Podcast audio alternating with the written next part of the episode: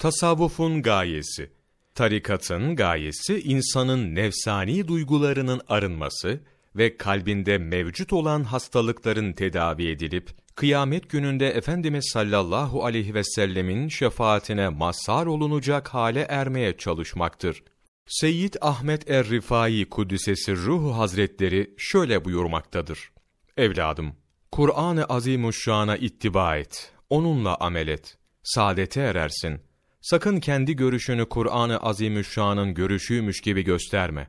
Onun en büyük tefsircisi olan Resulullah sallallahu aleyhi ve sellemin anlattığı gibi anlamaya çalış.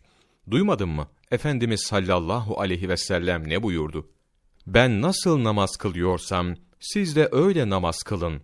Öyleyse, kendi reyini Kur'an'a sokma. Sonra saparsın ve saptırırsın. İmam-ı Cafer Sadık radıyallahu an Yusuf suresi 76. ayetini tefsir ederken, her ilim sahibinin üstünde olan alim, Hazreti Resulullah sallallahu aleyhi ve sellem'dir.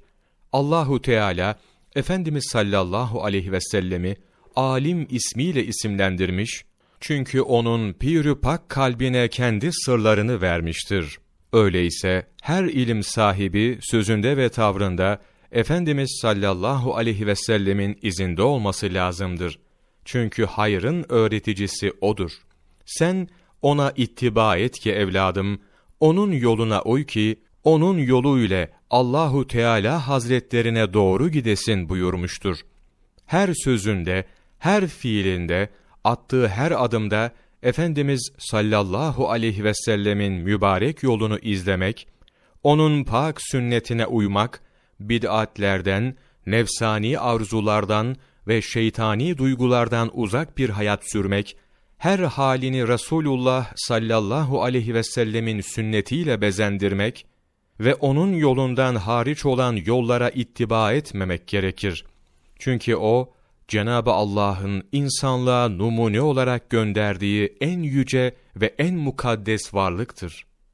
Şeriat-ı Muhammediye ve sünnet-i seniyenin tasdik etmediği hiçbir sistem Allahu Teala'nın yanında makbuliyet görmediği gibi Hazreti Resulullah sallallahu aleyhi ve sellemin yanında da kıyamet gününde şefaate vesile olamaz. Seyyid Muhammed Rifai Rifai yolunun esasları 3 Temmuz Mevlana takvimi